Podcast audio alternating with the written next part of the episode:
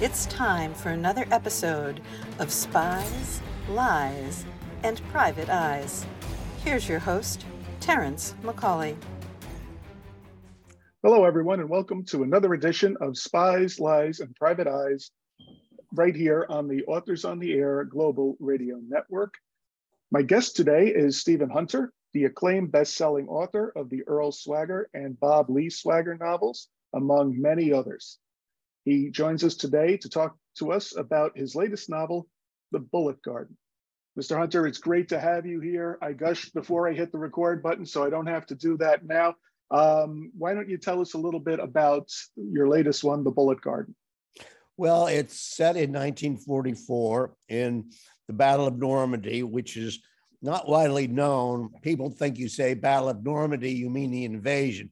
No, indeed, there was another battle just inland from the invasion site, which took place in June, July, and August 44 when the American First Army got hung up in a landform called the bocage, meaning a rolling, a series of rolling meadows uh, and uh, hedgerows of very tough fences made of uh, vegetable matter to get through. The Germans had heavily fortified it and they deployed snipers very effectively.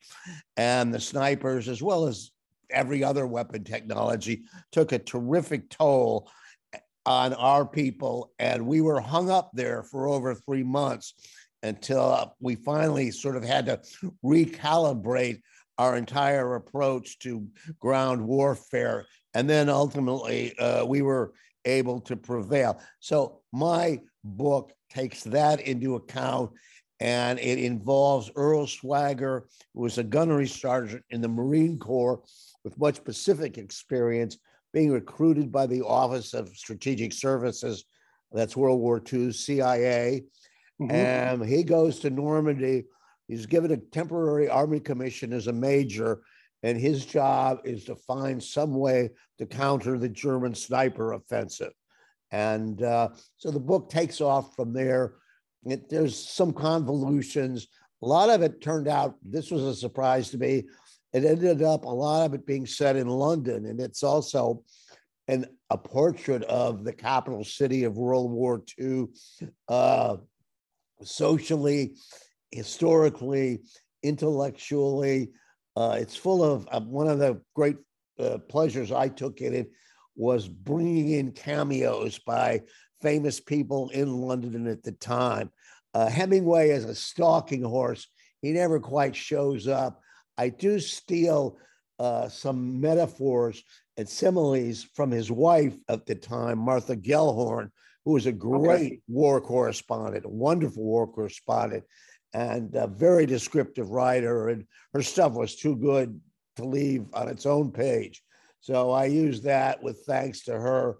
And, uh, you, you know, I mean, it's a, it's both, it's a race to solve a problem but there each problem leads to more problems and the thing gets wider before it gets narrower and there are frequent trips to the front and uh, people seem to like it uh, that's important to me i i liked it myself that is i liked writing it it's.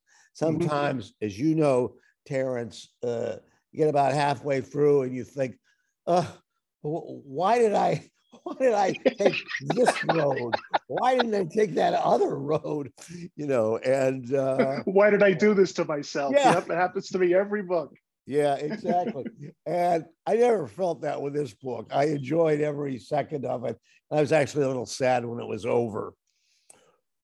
Right, I could imagine you were because you you are very close to the the uh, Swagger family that you have created, and and these characters are able to go throughout history and, and, and take on uh, various important roles throughout real historic events. Do you have a preference for which uh, character, which swagger character you like to write about? Do you like to write about the more modern day, or do you like to uh, do as you did with this book, go into the past? I expressed that I was asked that same question by myself, and uh, my answer was I like them all the same. And the reason I say that is the book I'm working on now is called Lone Gunman. It's three novellas. and it's uh, three swaggers, three stories. One set in 1934, one set in 1947, and one set in the late 70s.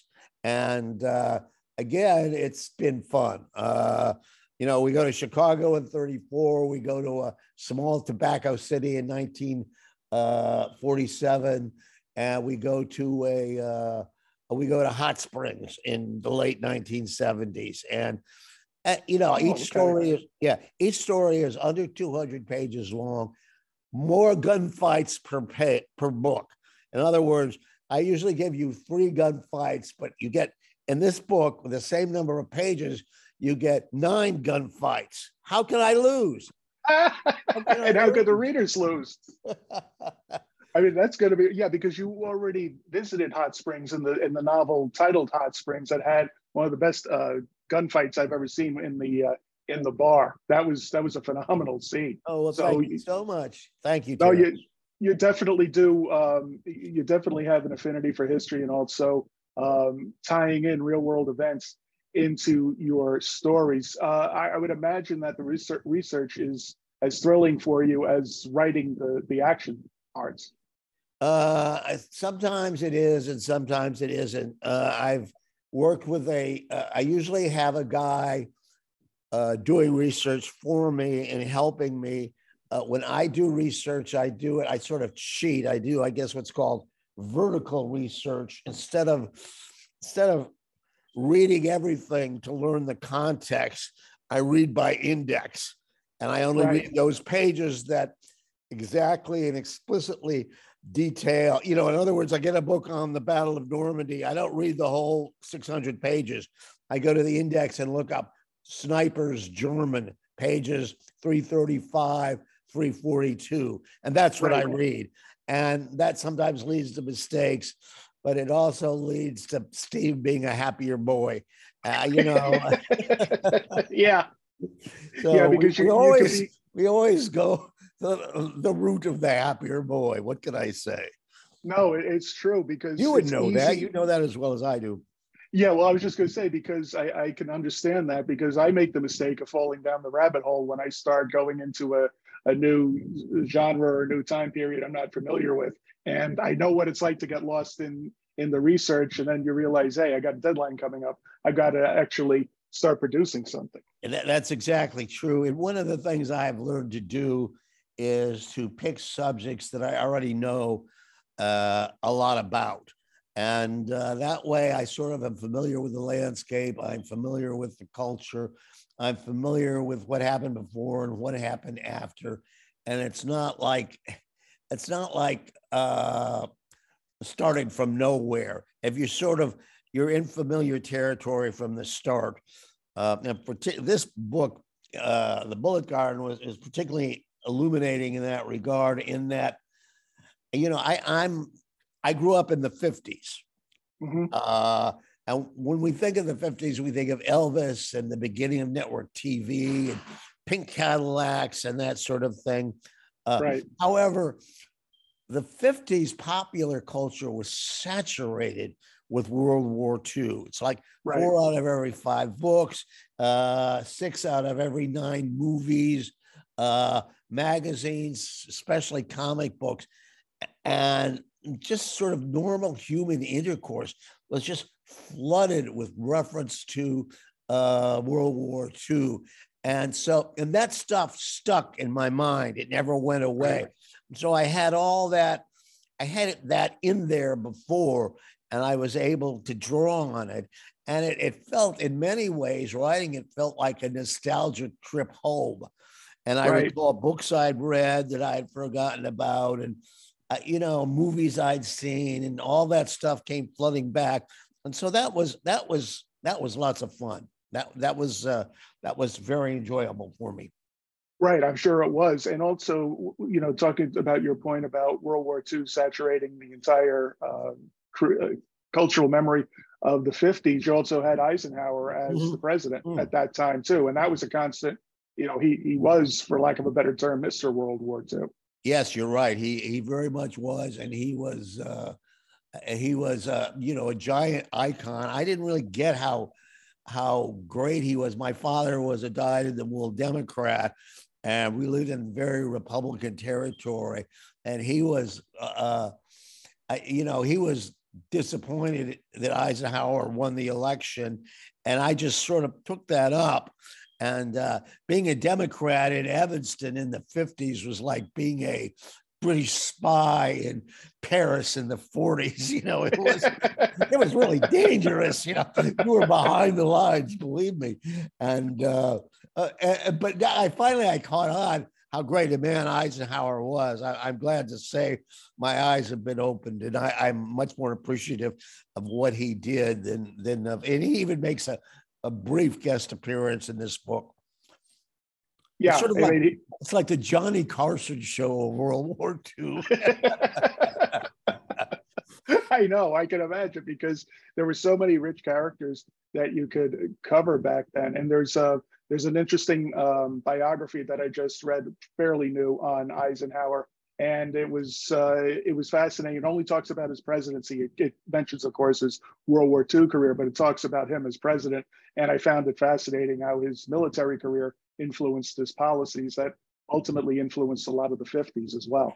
That is very interesting. Yes, and I'm sure that's true. He was always a military man. I mean, he was mm-hmm. deeply and passionately culturally into the DNA level of the military, and, and no matter no matter how many goofy golf shirts he wore, he was a four-star general.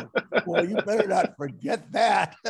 yeah, and he wasn't one to allow people to forget that either. He was uh, he was quite a person.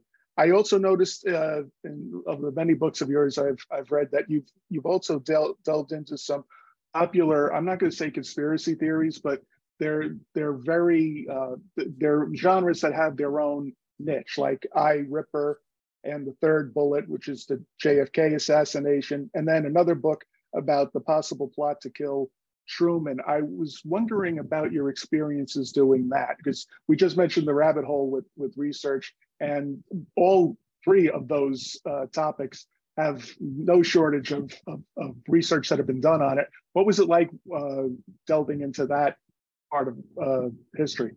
Well, uh, interestingly enough, uh, I, I, in this sense, I'm a bad researcher in that I came up with theories before I did any deep research. And mm-hmm. so I then, the research that I did, uh, I did simply to justify the conclusions that I had already reached. So that okay. makes it easier as a writer.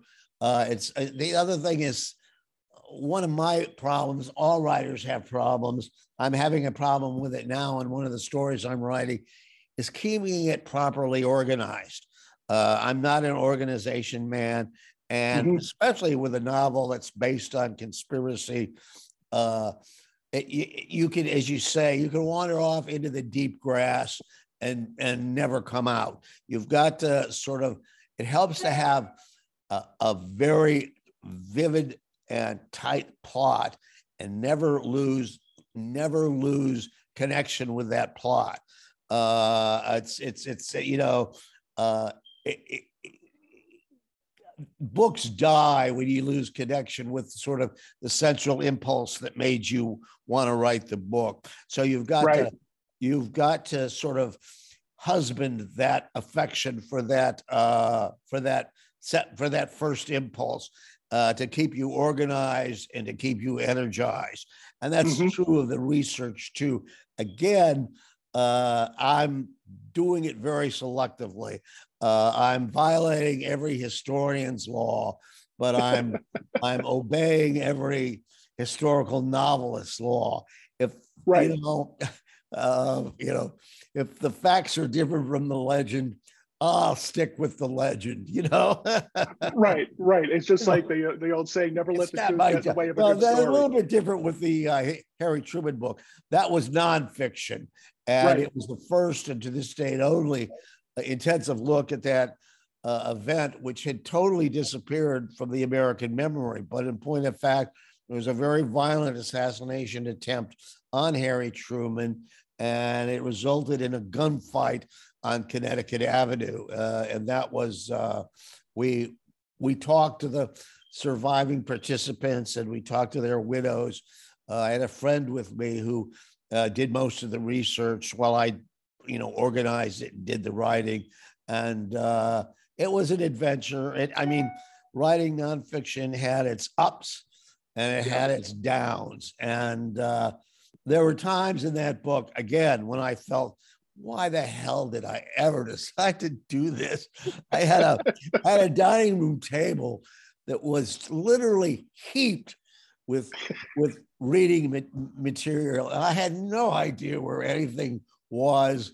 I just it just it was there were times there were moments of nightmare in, in that book. I suppose there are in most books, but that one in particular, I would look at that pile and I just you know, I'd light a cigar, I'd take the cork out of the bar, bourbon bottle, and I just sit back and doze off into into dreamland.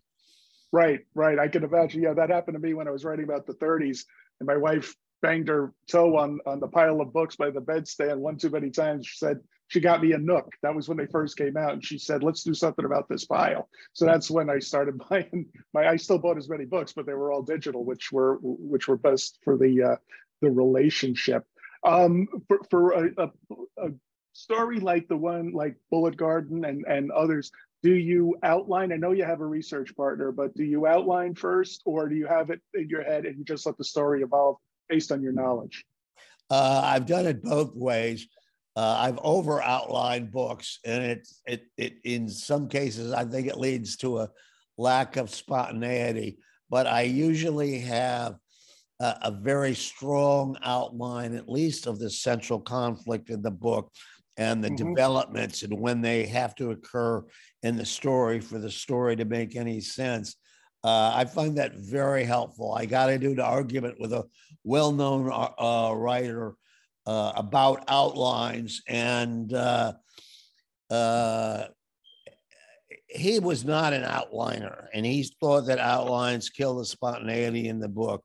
I am an outliner, and I need, I need you know, a pole to hold the tent up. I need uh, I need a life jacket.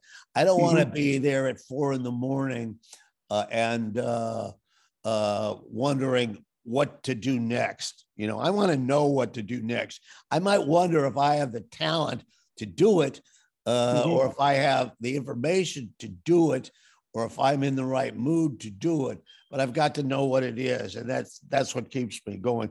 I will say uh, this other writer pointed out that Hemingway never outlined, and eh, that is indeed true. Uh, if you read Hemingway's, uh, if you read accounts of his life, you'll see that when he started a story, he had no idea whether it was going to be a short story or a novel. Mm-hmm. And sometimes it surprised him. Uh, and uh, it also was true that the last you know 10 years of his life this was he'd already had like 16 concussions but yeah he was writing novels without outlines that just a would not end. They just keep going and going and going. And b he had no he had no it, there was no organization to them. It was it, he understood give him this credit. It's the only self-knowledge he ever had in his life. He understood that the stuff was basically unpublishable and mm-hmm. that uh, that didn't stop people from publishing it after he died, and that he was doing it as therapy more than uh, more than as uh, uh serious professional writing. So mm-hmm. Uh, I, you know, I, I, I, the only thing I can really say is the outline principle works for me. Maybe it doesn't work for for someone else, but I, I can only speak from my experience. Exactly right, and that's what counts because you know I, I never I, I've had authors similarly argue about uh, that they outline as opposed to not outlining, and I'm saying it's fine as long as the work gets done. You've yeah, got a book no, published. There's, there's, there's no, no, there's no reason to argue. Way, you know, it's not no. like being a doctor. If you want to be a doctor, you've got to follow certain very prescribed steps. If you want to be a novelist, you're sailing into uncharted waters each time. Each book is a first book. And, uh, you know, what worked before may not this time. Uh, you know, yeah. Well, let me just add one thing about the outlines. The other aspect of the outline is that in working, and I'm sure you found this true in your work, sort of the, the clash of ideas and the stress of trying to find the right way to do something will often create your best stuff. That's not on the outline. And you're a fool if you don't follow that. In other words, ideas that aren't on the outline will occur to you, and you should always accommodate them or at least look at them very seriously. Uh, and right. don't be afraid to leave the outline behind if you find a better way to do it. Of course, yeah, because when when you do go up into uncharted territory, that's where the magic happens often, mm-hmm. isn't it? Mm-hmm, mm-hmm. It certainly is. Now, yeah. I know that you said that you're working on um, a, a, series of three novellas. Um, I was wondering if uh, what else you're working on beside that, or is that the, the main project right now? Oh, I'm not a multitasker. Right. I can do one thing at a time, and uh, that's, in fact, the only way I can do that is I let that become my whole life. Mm-hmm. I when I see these guys, oh, they write screenplays and then they write uh, uh, young adult books, and then they write adult thrillers, and then they do stand-up comedy. Uh, you know, I, I could I can only do one thing. Okay. Right. This is my, I'm a one trick pony. I can do this and I can write an 800 word review of a movie. Those are the two forms that I'm comfortable in. And uh, everything else is, is because uh, I've just sort of, sort of dedicated my life, or maybe another way uh, to put it is I've dug those two holes so deep that I'll never get out of them. And right. uh, that's just, you know, I'm not flexible. I'm not, I'm not, I'm not very nice either, but I'm certainly not flexible. I, I just, uh, I just have to do it my way. And I don't, I get, I, I get anxious if, if I depart from, from my way, you know what I'm saying? I, it's just, right. It's what it is. Uh, right. Yeah, no, I get People will sometimes really say, do. "Well, why don't you?" And the only, uh, I mean, I, have run my life on uh, a sentence that's about what five words or six words long, and the words are, "I don't feel like it." Five words. You know, why don't you do this? Because I don't feel like it. And that to me is is is makes perfect sense, and, and I will obey until the word I until the day I die. Right. Right, and it, and and it certainly seems to be working. So why why change it for the sake yes, of change? exactly. It's ridiculous. It's well, sir. This has been a wonderful conversation. I'm sure that the listeners have heard an awful lot about what you've you've done and how you do it. And uh, what's the best way that people can follow you for the next stuff on uh, social media and things like that? Uh, well, I'm not a big social media guy, as you might mm-hmm. imagine. Mm-hmm. However, I do have a Facebook page. Uh, the, the, my Facebook page is for Steve, not Stephen Hunter. And right. uh, people can, but to be honest with you, it's never really captured my imagination. And I use it more for policy announcements and news than I do for, uh, you know, I never publish anything. I try and keep politics off of it. Uh, mm-hmm. I try and uh, have fun and make fun of myself. And uh, I publish pictures of my grandchildren. That's how, that's how, that's how ridiculous I've become in my old age. But no, they are all. grandchildren anyway. Uh, and, and so it's uh, Steve. Uh, I, I I don't know. Just Steve Hunter on Steve Facebook. Hunter. Okay. Yeah. Yeah, and then also too, your publisher has a page on you, which is the best place for people to keep in touch with that's you. that's very good yes you thank you for coming oh no no no no i had forgotten completely no and if anybody wants to track uh, mr hunter he's got uh, you just put him in google and then you'll see everything about him he's got a wikipedia page on him and everything else so mr hunter thank you so much for joining us here for another edition of spies lies and private eyes right here on the authors on the air Global Radio Network. When you're looking for the best place to find your next thriller, please check out bestthrillerbooks.com. They've got the best thriller reviews and giveaways on the planet. That's bestthrillerbooks.com. Thank you very much, everybody. Thank you, Terrence. You have been listening to Spies, Lies, and Private Eyes with host Terrence McCauley on Authors on the Air Global Radio Network.